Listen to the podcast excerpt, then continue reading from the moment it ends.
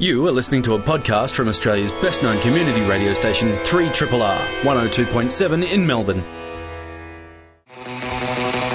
Good morning and welcome to Radiotherapy, your one-stop shop for all things medical and psychiatric. And uh, it's a new year for our team, and uh, we've got uh, a wonderful team uh, here in the in the studio today.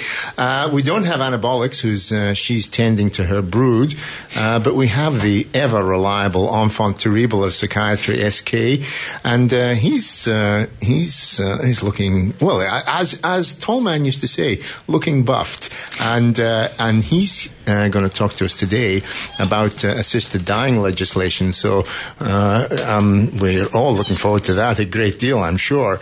And we're very excited to have uh, a new recruit to our team today, Dr. Peri Partum, who's who's uh, sort of cross pollinated from one of the other teams. Yeah, I think actually off air, Kent referred to me as a cane toad, which yeah, a cane toad. Well, yeah, yeah. We're, we're, we're talking about you as the new boom recruit, and and and Peri is going to review that wonderful film Lion, which uh, I really enjoyed.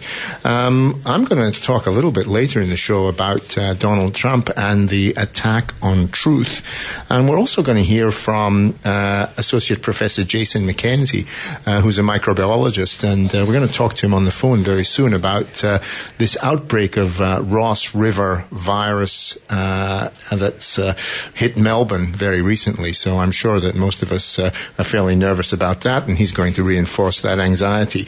So um, uh, we'll uh, come back with a little bit of ketchup and uh, strap in and uh, enjoy join us for radiotherapy. Just listen to this.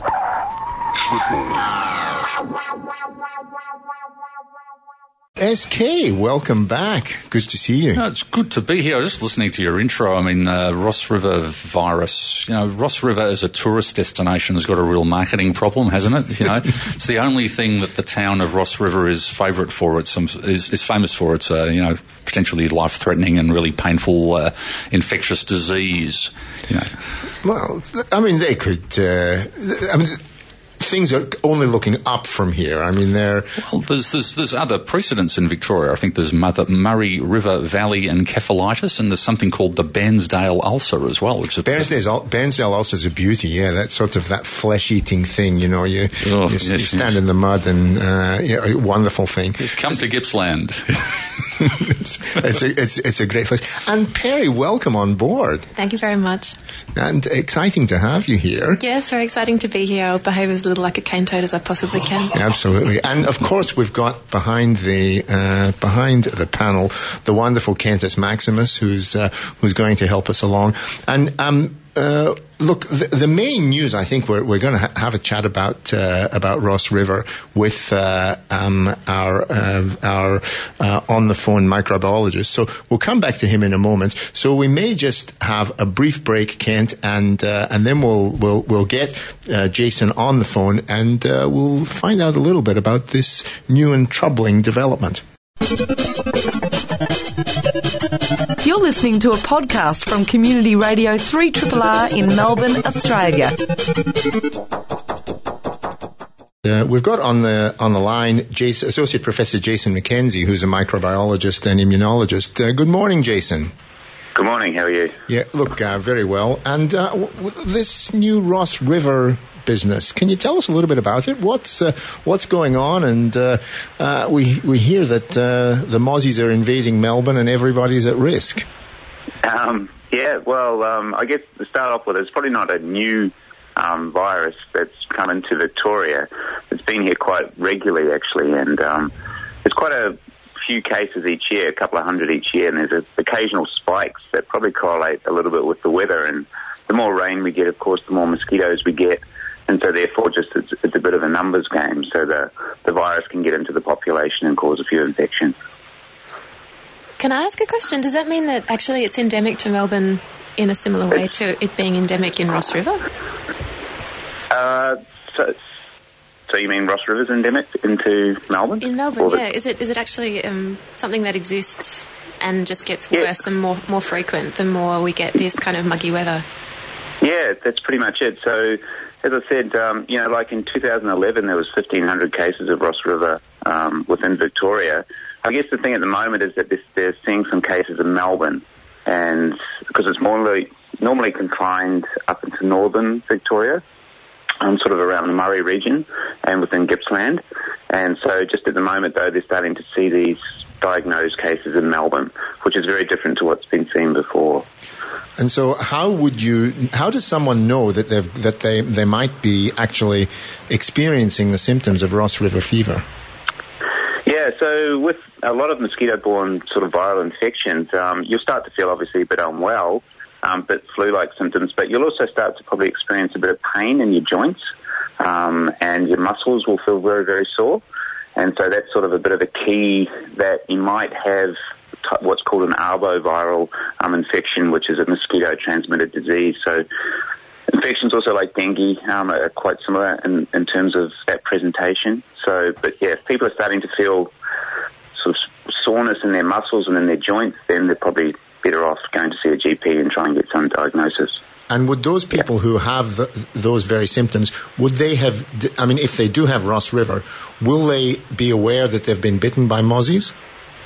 Uh, well, I, I, guess if they've been up in a region, perhaps over summer or so, where there's been a lot of mosquito activity and they've, they've probably had a number of, of mosquitoes biting them and a few mosquito bites, then that's probably the way. I mean, if you're just sitting around in Melbourne, you're probably not going to encounter too many mosquitoes, as, as many of us would know. But certainly, if you've been up in Echuca or around the Murray, you know, a lot of people have probably been sitting outside in the evening and being bitten by mosquitoes, and so therefore they've been exposed not only to the mosquito but potentially also to the virus. So, is this a problem that uh, people acquire in regions like Echuca and then bring back to Melbourne? So, the, the, the, actual mosquitoes that carry the virus are not based in Melbourne, it's a, it's a tourist virus that people bring back from infected areas? Um, some of the mosquitoes are certainly around the Frankston area, um, and so that's where I think they're seeing a few a few of the newer cases are, are starting to pop up around that area. So isolated spots within Melbourne, and particularly down the southern region, more coastal, swampy sort of areas as well, marshlands. Therefore, you're going to encounter a lot more mosquitoes because that's where they live. That's their habitat. Um, they're not really city-dwelling um, mosquitoes, if you like. So, um, if you're in those types of regions, then you're you're probably going to encounter a few of the more of the mosquitoes. So, so it's not necessarily a, a return traveller's infection there's just isolated pockets where you could encounter the infection. So, if the pool of virus is now in Melbourne or outer Melbourne mosquitoes, uh, has it always been that way, or is this a recent development? And are we going to be seeing more cases of Ross River virus acquired and developed and brewing in Melbourne? And presumably because of the higher population density in Melbourne, even if the mosquitoes are fewer, there's a lot more people around to infect. Yeah, and certainly if the population encroaches within those marshland type um, areas, so obviously the city is developing and urbanisation is occurring, and we're getting more of the sort of satellite cities and, and getting those into sort of marsh, swampy land um, type areas. And in that case, yeah, you definitely start to see probably more increases of just of mosquito activity, but also just encountering the virus. Although, as I said before, I mean, you know, there's, there's sort of a couple of hundred around 500 cases that we sort of see within Victoria each year. And then occasionally, like in, in 2011 and I think in 97 and so, and, and maybe even um, a few other years, we do get this increased spike of infections. And it's probably just got to do with the increased rain, which increases the mosquitoes and therefore increases the, the carriage, the virus carriage. And, and, do we see cases of Ross River in other parts of Australia outside of Victoria, or is it largely a Victorian based thing?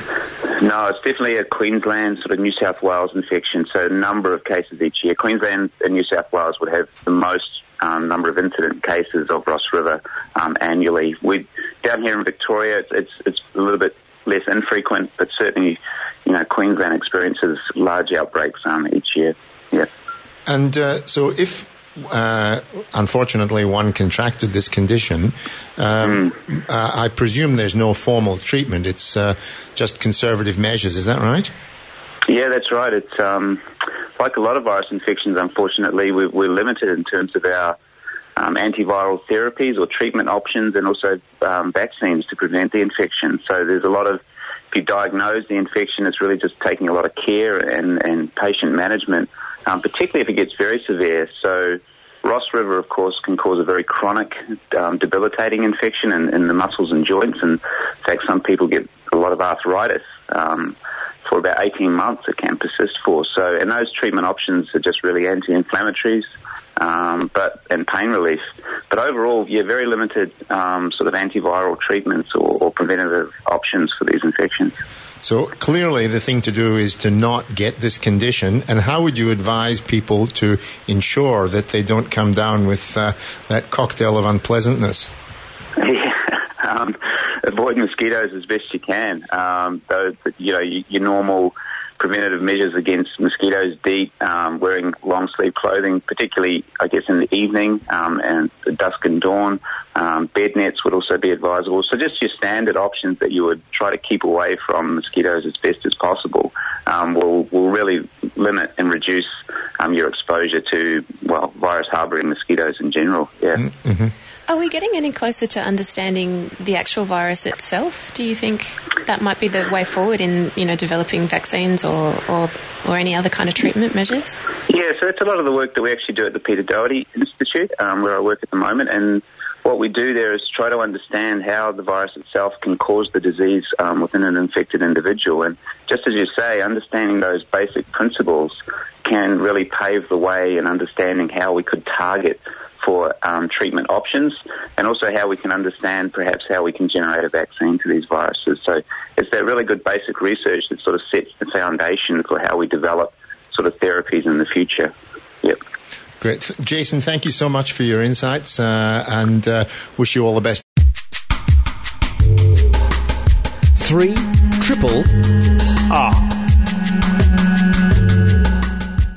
Peri's going to talk about the, the movie Lion, and I must say, I saw it a week ago, and I cried like a little baby. And uh, uh, Perry, tell us about the film. Well, you're certainly not the only one. I was in a cinema in which there was a lot of people blowing their noses from about midway onwards. It was definitely clear that everybody, apart from me, I didn't cry until the very end, um, but everybody was really affected by the movie. Mm. So it's certainly a film that's very effective in in creating an emotional response in nearly everybody who sees it. So, what I might start out by doing is talking a little bit about the premise for those of you out there who haven't yet heard about it, and then maybe talk a little bit more about um, some of the themes that it raises and the questions in my mind that it left me with. Mm-hmm. So, it's a film based on the true story of a little boy who got lost on India's vast train system and wound up adopted by a childless couple in Tasmania. In the film, the story is told in two parts. His first terrifying journey from rural India to Calcutta and his desperate attempt to survive in that massive city, through to his adoption by the Brierley family and his first experiences in Tasmania.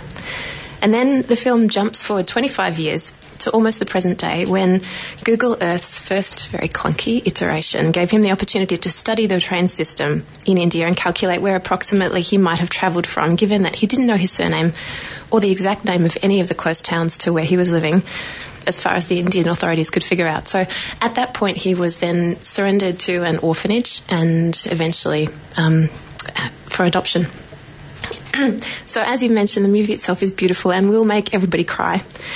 Um, and I think that the the reason why it's so emotionally um, available to the audiences is because of the visual imagery that it uses. It bypasses words most of the time and just demonstrates the fear and the desperation that this tiny little boy feels in this massive city where there are where there are menaces and sinister people around almost every corner. Yeah, I, I, I found the child actor to be quite extraordinary, and I think um, you know, as as a parent, all you wanted to do was just to pick him up and uh, and hold him and, and, and take him with you and, and look after him and and uh, soothe uh, the, the, desperation that he that he experiences. Yeah, I think it's interesting that that's the almost universal response of every parent I've spoken to who's seen the film, and yet the reason why he survives is because he never gives in to that uh, impulse in himself to be rescued. There's a couple of different moments in the film where the only reason that he avoids being abducted or possibly trafficked into child slavery is because he's very wary and very watchful. And I couldn't.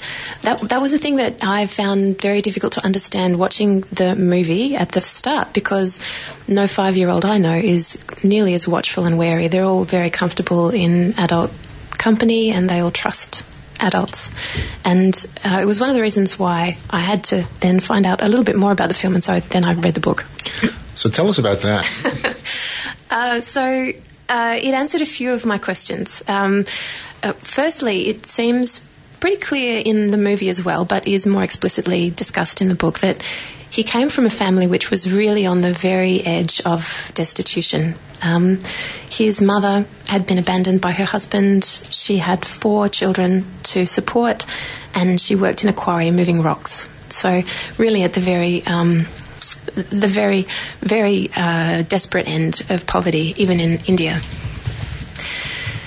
And as a consequence, most of the children in the family had already started to for, fend for themselves, even probably from about the age of five. So his older brothers were away from home for weeks at a time, uh, you know, stealing food, scamming money, and um, bringing as much home as they could. But they certainly were very independent, and he really was as well. In fact, um, his mother didn't alert the authorities until about a week after he had disappeared because it was pretty normal for her kids to be gone for that period of time that sort of really relates to the point you made earlier about no five year old that you know being wary enough to be able to uh, uh, you know, have situational awareness about when they're at risk. It, it, does speak to the different experiences of childhood in different countries. I mean, our kids are very cushioned and uh, isolated from the harsh realities of the world, and arguably you could say that childhood, as we know it in Western countries, is very much a, a, a 19th or 20th century phenomenon. Uh, it, it doesn't re- didn't really exist as a separate life stage in countries where destitution is rife. Yes, and I think it's fascinating that some of those characteristics that were inculcated in him at the age of four and five and helped him to survive this, this experience are really also very clear in the adult that he's become. And I might talk a little bit about that as well in a minute. But I suppose the other thing that I, um, that I found pretty striking about his childhood experience is I didn't really believe that he could that he could survive for two months without, you know, being taken advantage of in some way. And then even when he was in the orphanage, it seemed pretty clear that that was no refuge, that there were children who were obviously being abused in various different ways, and that's consistent in the in the book as well. Um, so, so yeah, I think I, I think that. Um, there were other things that I found difficult to understand, I suppose, in, in the in the movie as well. There there was this the attitude of his adoptive family who seemed uh, really to have a very confusing motivation to adopting child from another place. And um, in the movie, Nicole Kidman portrays this somewhat kind of wacky saint. I think there's a selflessness about her. Yeah, yeah, yeah. and um, and she's had a vision, and that's the reason why she wants to adopt children. And I found that pretty difficult to understand as well. In in the book, she's much less um, wacky, but equally saintly. I think the mm-hmm. motivation for her seems to have been that she really felt that there were enough people in the world already and that there were some of them who were having a terrible life. So that was the reason why she decided to adopt these two children. So, in fact, Saroo is not an only child. He has another um, unrelated adoptive brother, Mantosh, who comes along about four or five years later when he's been living with the Brierleys in Tasmania for about, yeah, four years and becoming an Aussie. Hmm. And he's got his own story, Mantosh. Well, that's right. So I think that um, part of what the film also does very effectively is to show the flip side of what's possible in terms of the terrible outcomes for children who are abandoned in India.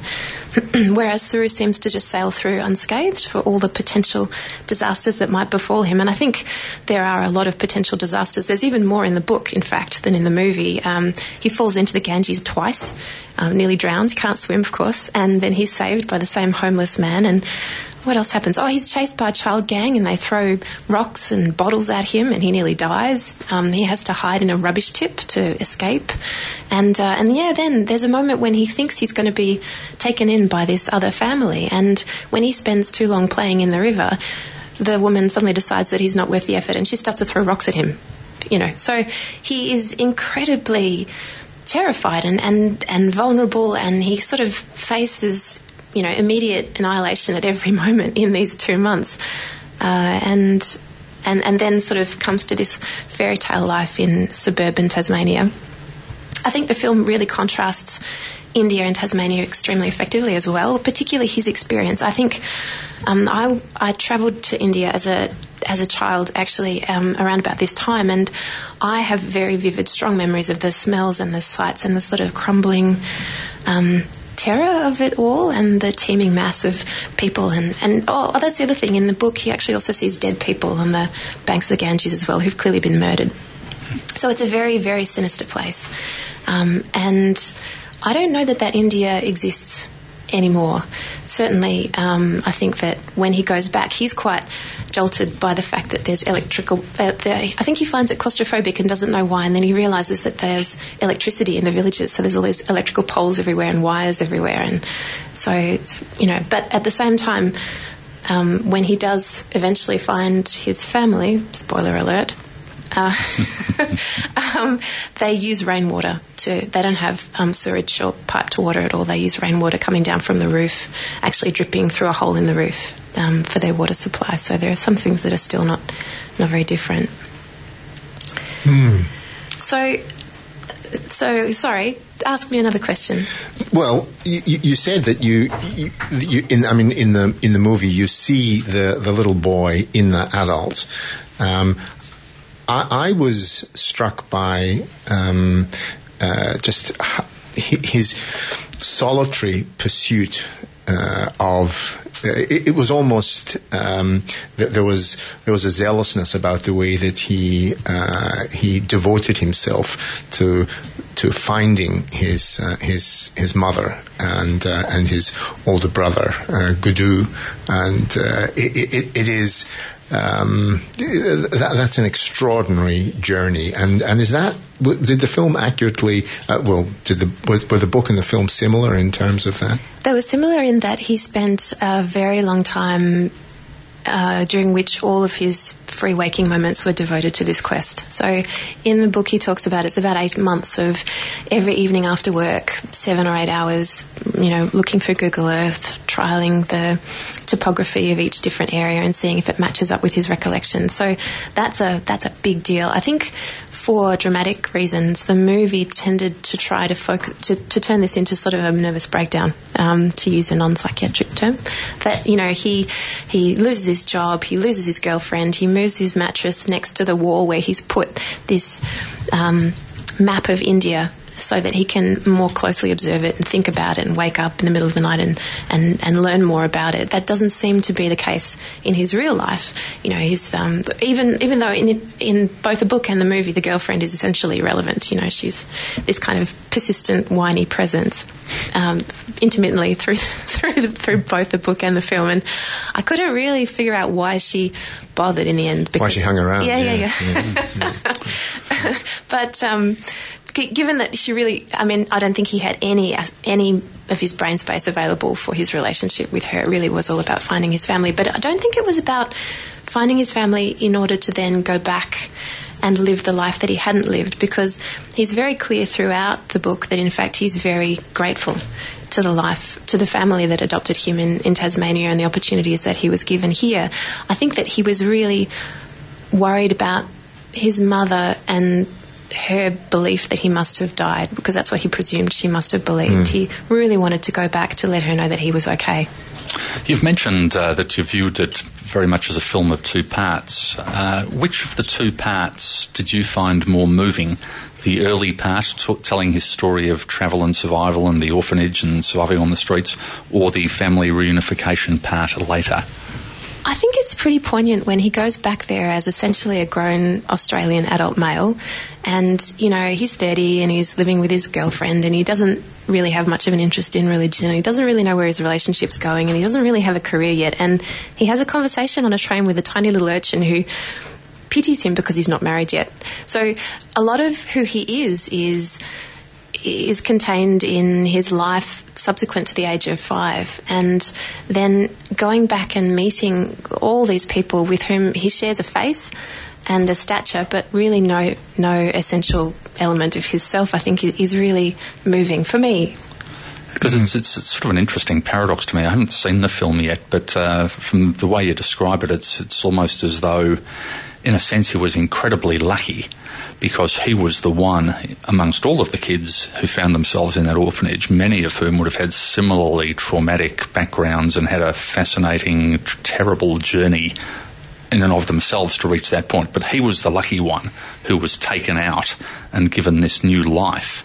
And then there seems there's elements of dissatisfaction with this new life that drive him to to go back and seek his origins.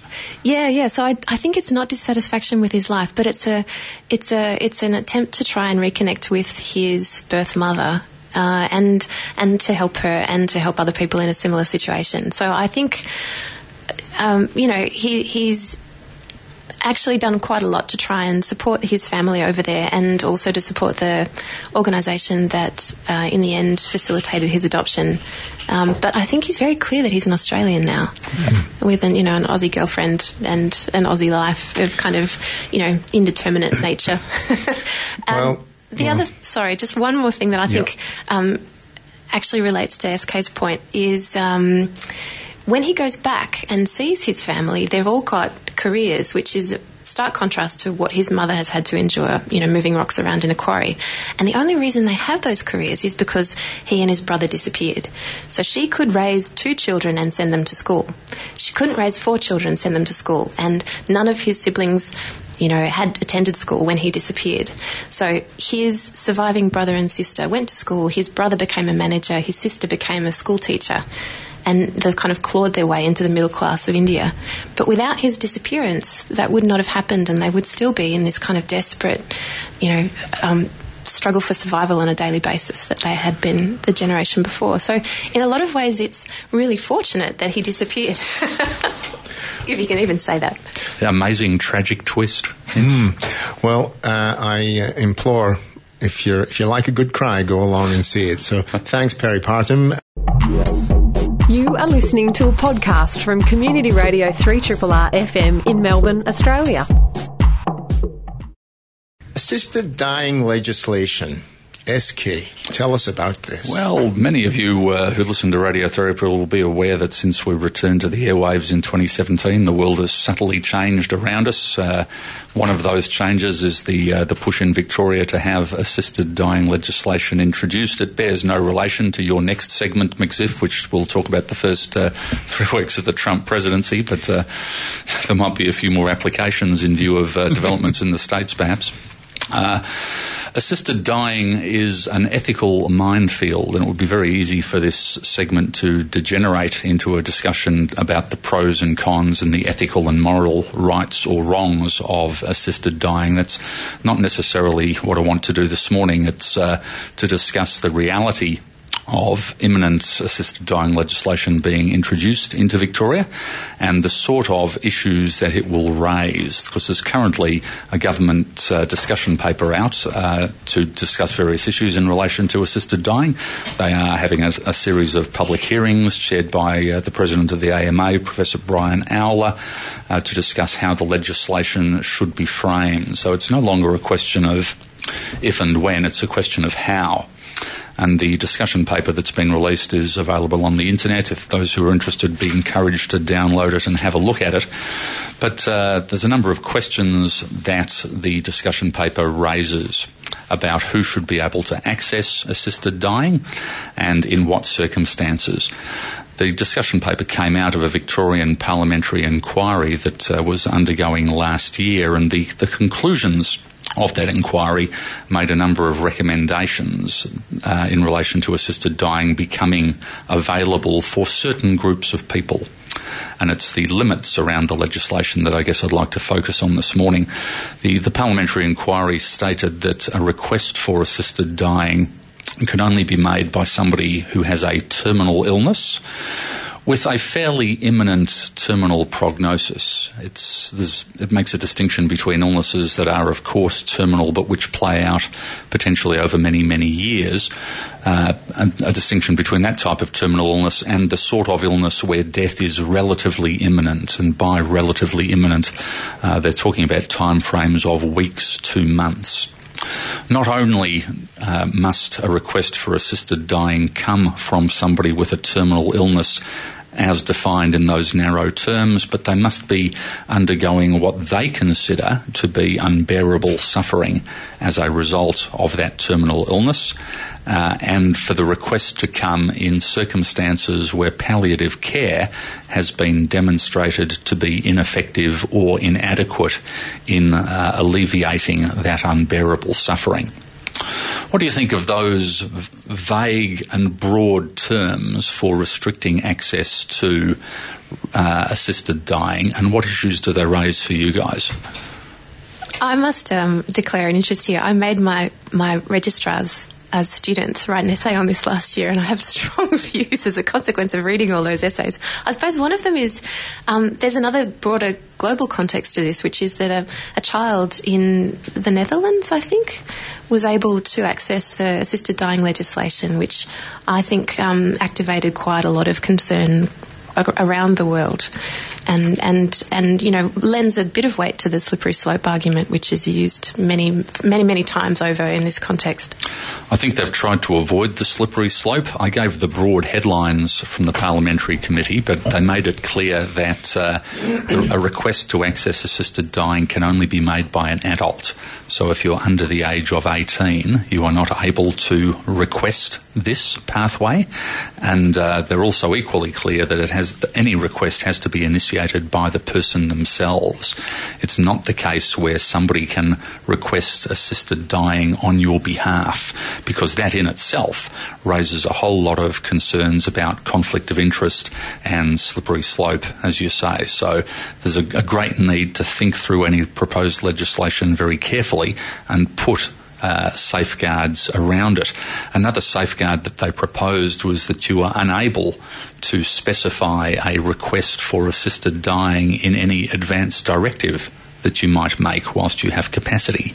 And there was a piece of legislation passed last year in Victoria called the Medical Treatment Planning and Decisions Act 2016, which related specifically to advanced directives. Now, advanced directives have been around for many, many years. They're being pushed. It's, it's been seen as a good thing that people put advanced directives in place.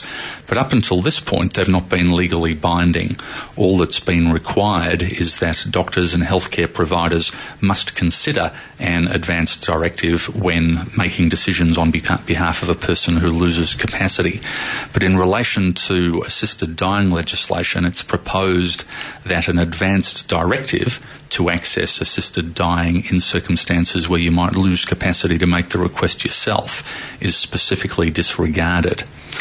That does raise a few questions for me. I mean, I operate at the opposite end of life to, to that which you do, Peri Partum, but I see a lot of patients who have uh, dementia, for example. And when you look at what young people might wish to put in an advanced directive in circumstances were they to be diagnosed with dementia, you get some really interesting answers. I mean, if you survey uh, medical students and young people about what they would like to see happen if they received a diagnosis of dementia in later life, a lot of them would say, I would like to seek access to assisted dying in that circumstance. Interestingly, as you progress through the lifespan, the people who are least likely to uh, to request euthanasia or assisted dying in the setting of a diagnosis with, of dementia are those who have just been diagnosed with dementia. Oh, that's fascinating. Because I suppose what you were saying raises the issue of what is distress? Is it a psychological state or is it a physical experience of pain?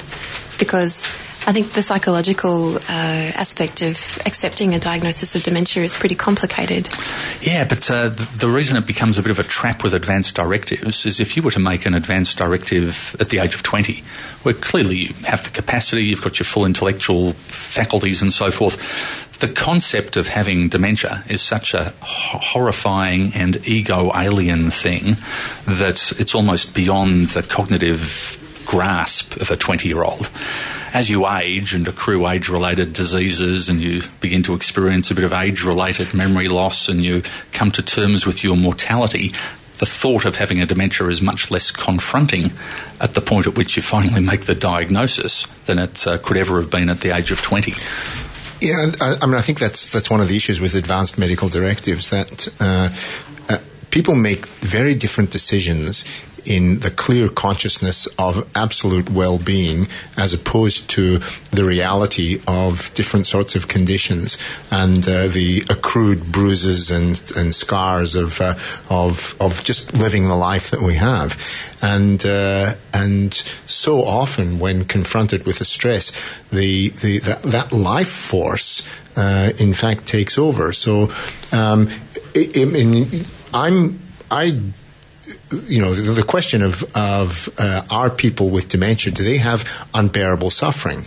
Uh, as opposed to someone who's got a, a, metastatic malignant disease whose pain is very difficult to control. I mean, they're, they're, these are very different, very different conditions, and and the broad based language of the of the of the, the government statement is uh, um, you, you, you want, I, am interested to know how broadly it actually applies. I think Peri Partum's point about whether psychological suffering should be taken into account is a very valid one.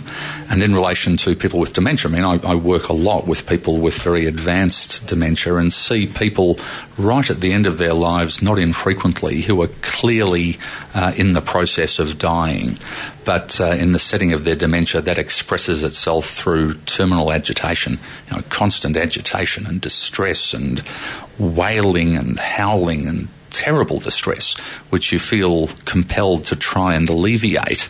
And a, a, high proportion of people at that stage do sh- die shortly thereafter clearly in terminal distress receive very poor palliative care in the setting of a dementia, and would an advance directive be of any use in that circumstance? I'm fascinated to hear your thoughts on that. If you've seen that happen, and obviously it really affects you emotionally when you see someone suffering to that extent, do you think? Do you think that these people should have access to this legislation?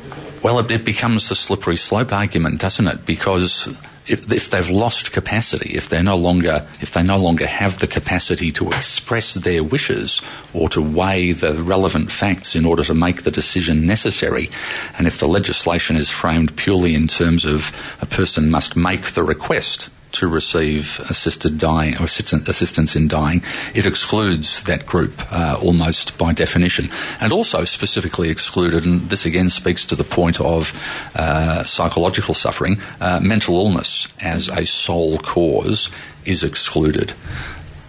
Yes, so I think that's fascinating. And there are other areas around the world where that's not the case. So, um, particularly in Belgium, I think that they're more liberal in their interpretation of what distress con- can constitute. And um, they have been very clear that it hasn't caused this avalanche of referrals which are a bit iffy or perhaps subject to coercion. Um, and interestingly, in North America as well, um, they've they've got quite a liberal approach in some states to access to assisted dying, and and it really hasn't caused uh, the kind of the kind of um, tumult in our society, in their society, that you would anticipate if the slippery slope argument were in fact correct. No, and I think it's it's one of those things where it's sort of nice to know that it's there if you need it, but not many people actually go to the extent of accessing it. And maybe that speaks to the quality of palliative care services. But again, I think it's very wise to frame legislation locally that deals solely and purely with terminal distress and imminent death because the slippery slope does become slipperier the broader the scope of the legislation and restricting it to the terminal weeks or months of someone's life in the in the opinion of two specialist doctors who are uh, knowledgeable enough to be able to pronounce on such things as prognosis is very wise because opening it up to, to mental illness, which can cause unalleviable suffering and distress in a very small proportion of cases, it's not terminal. And to bring that decision forward to the point where somebody is not terminally ill, I think is a dangerous uh, dip on the slippery slope. So, and, and those two medical practitioners, are they independent medical practitioners or uh, can that actually be treating doctors? They, the intent is that they are independent so that there's no conflict of interest either through having had an ongoing therapeutic relationship and in many ways an emotional attachment to, yeah. to somebody, but you know, you can buy into their problems if you're not truly independent. But uh, say if you had a terminal cancer, then the cancer specialist who was involved in your treatment, uh, there'd be another two equally qualified cancer specialists asked to provide an opinion on the terminal state of the patient. And in cases where capacity is in doubt, uh, then the person must be assessed by a psychiatrist in order to make, make it clear that they do have the capacity to, to make this decision for themselves. Yeah, it, it's such a tough area, and uh, um, it'll be interesting to see. I mean, whether they establish a particular panel of doctors who whose uh, significant part of their daily workload is going to be doing these sorts of assessments. It's uh, you, you, they're certainly making provision for the case where doctors might not want to do this sort of assessment. There's like a conscientious objector yeah, yeah. cause clause proposed, and I think that's entirely reasonable. I can understand why some people might be very uncomfortable in participating in both the assessment and the, the process of assisted dying itself. But I wonder, we're, we're talking about doctors helping with decision making, but perhaps as in the mental health tribunal, there might be, you know, members of the community or lawyers who might have a perspective on this. Probably not solely a medical decision, is it? No, and in, in many ways you could argue that it should be a, a legal decision. I've, I've, had an argument put to me recently that uh, doctors should be taken out of the process and that uh, this should be a, a court decided thing or something that is decided through a tribunal such as, uh, such as VCAT and that perhaps the role of doctors should be limited to uh, making judgments about prognosis and making assessments of capacity. Yeah, expert witnesses, so called. Yes, so-called yeah. expert witnesses. Yeah, expert witnesses who make a contribution to the the, the decision making decision. process, yeah. and the court then the court then decides. And I actually think there's something to be said for that because I don't know that um, uh, we as doctors. I, I, think doctors get into trouble when doctors play God, and uh, and uh, I think disentangling us from that. Uh, um, You're I don't. People outside the studio might not see all the raised eyebrows in here because why should we not play God? Goodness me, what are you saying? well, look, uh, uh, this this is something that we could certainly come back to, SK. This is a fascinating story, and it's uh, it has many many different aspects to it. And uh, thank you for that for that uh, wonderful uh, entree. Three triple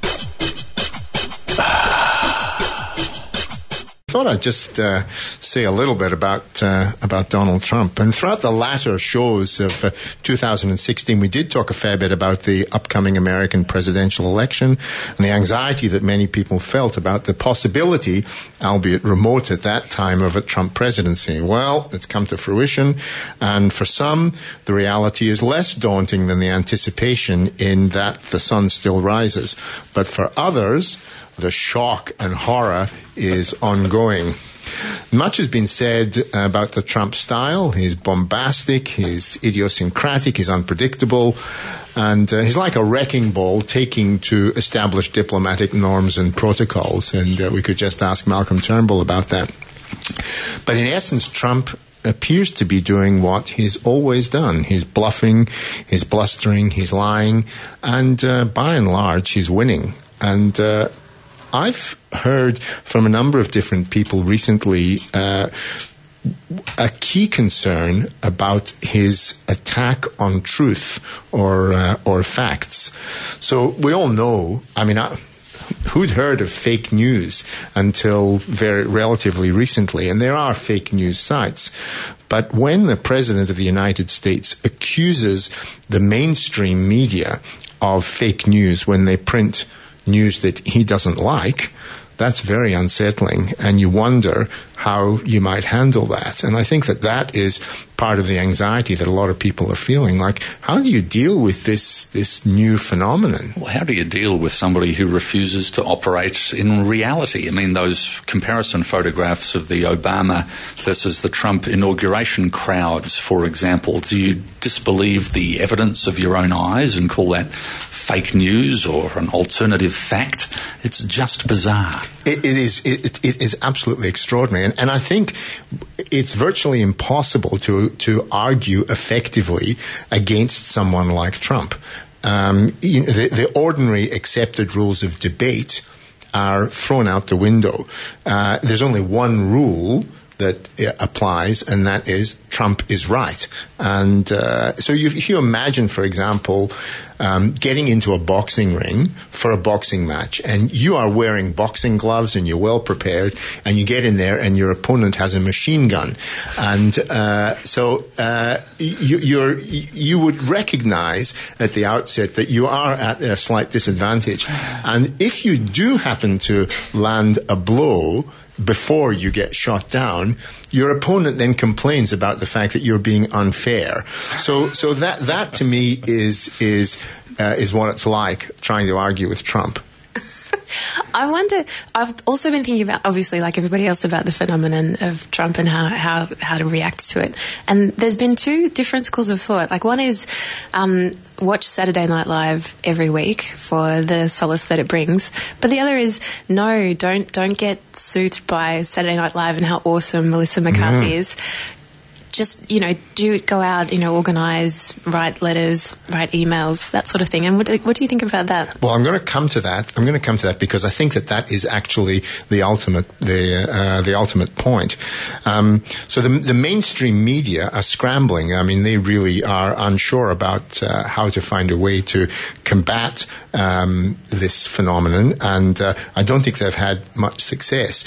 And so i mean none of us have actually sat down and done a clinical interview with Trump to be able to come up with a diagnosis. So, however, however, however, the term narcissistic personality disorder has been bandied about. So I went back and I opened my trusty DSM, uh, Diagnostic and Statistical Manual of Mental Disorders, and I thought, let's just have a look at the diagnostic criteria for uh, a, a, narcissistic personality disorder. And you tell me, I'm going to leave it up to you. So, uh, so a personality disorder is an enduring pattern of behavior and interactions that causes uh, distress uh, to the individual and uh, with person, certain personality disorders to others around them. So, with a narcissistic personality disorder, there's a pervasive pattern of grandiosity and a need for admiration and lack of empathy.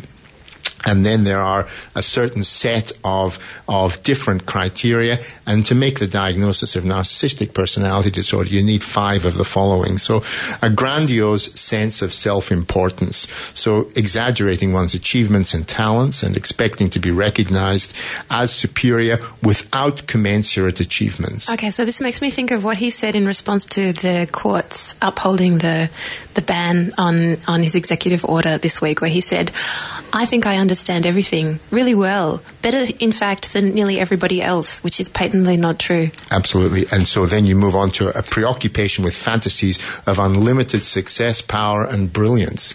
In terms of your first point, I, I, noticed the rider without commensurate achievements, and you know you could play devil's advocate and say that Trump heads up a multi-billion-dollar business empire and is wildly based on a series of bankruptcies and taking and, and inherited money. Yeah, but still, yeah. Uh, you could argue that he has achieved a lot. You could, and now he's the president of the United States. That's that's yeah. kind it's of a not pretty small. big achievement. Yeah. It is, yeah. A belief in themselves being special and only understood by, or that they should only associate with other high status people. I think that's shown in his desperate desire to be friends with celebrities, and and the cameo that he had on Home Alone 2. Did you see? No, I didn't see the movie, but oh. uh, yeah, yeah. My most memorable media uh, memory of him is when uh, he was roasted by MTV. There's a, mm. a, a, celebrity roast of Donald Trump, which is brilliant. It just says everything that we all want to say about him now. Go on. So I'll just run through the rest. Require excessive admiration, a sense of entitlement, an unreasonable expectation of automatic compliance with his or her expectations being interpersonally exploitative, they take advantage of others to achieve their own ends, lacking empathy, envious of others or believe others are envious of them and shows arrogant or haughty behavior or attitudes. So I think one could reasonably come to a conclusion that uh, that Trump meets many of those. And uh, many of those criteria. And Now, in clinical practice, the malignant narcissists and psychopaths, they are the hardest of patients to treat because there's nothing wrong with them. Just ask them. And uh, but fortunately, they don't tend to darken our consulting rooms all that much because they don't think there's anything wrong with them. So that brings us to the final criterion for uh, diagnosis of a disorder, which is that it causes clinically significant dysfunction. And I have to say, I don't think that's the case for Trump. No, he's, no, he's doing pretty well. But he's causing clinically significant distress or dysfunction to billions around the world. So, so you ask yourself, how uh, do we, as the average punter, deal with this ever-present threat of a man who, who in the mind of many is a monster, but who's the leader of the free world?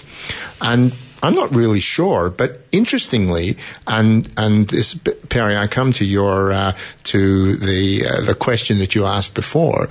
One of the things that happened that's happened is Trump is so incredibly newsworthy, so unpredictable that the the very news sites that he is attacking, for example, the New York, New York Times has had its digital subscription numbers increasing and its paper, its, uh, its hard copy subscriptions also increasing. So the sales are going up because they're reporting about Trump. He, you cannot ignore him.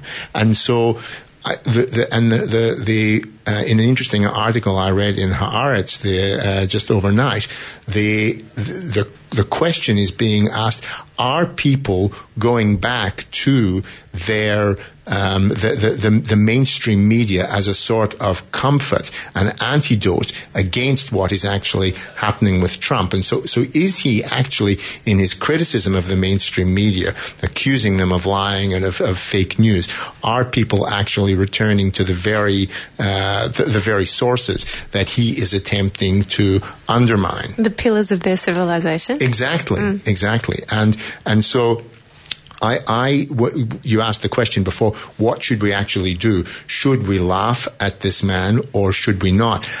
I think that um, it's essential that where there is a lie, where there is uh, something which is is not believable, I think that uh, that the mainstream media and we as individuals, we should be embracing, seeking truth, fact, where there is incontrovertible evidence in uh, which shows something to be a lie that it needs to be called out. And i think that we need to call it out everywhere all the time. Uh, and i think that that's the best thing that we can do to deal with the anxiety. Now it's uh, we're rapidly approaching uh, the scientists from Einstein a go um, so uh, they're going to take over in just a moment. So thank you, Peri Partum, for uh, joining our show, and, I, and, we're going to have you on as one of our regulars. It's uh, it's been a pleasure to have you here. Thank you very much. And SK, uh, great to have you back, and and Kent, and with our next show, we're going to have the the wonderful, the the the seemly, the anabolics. She's going to be back with us. And uh, uh, so uh, enjoy the rest of your Sunday morning, and we're going to hand over to the scientists. Thanks, Kent.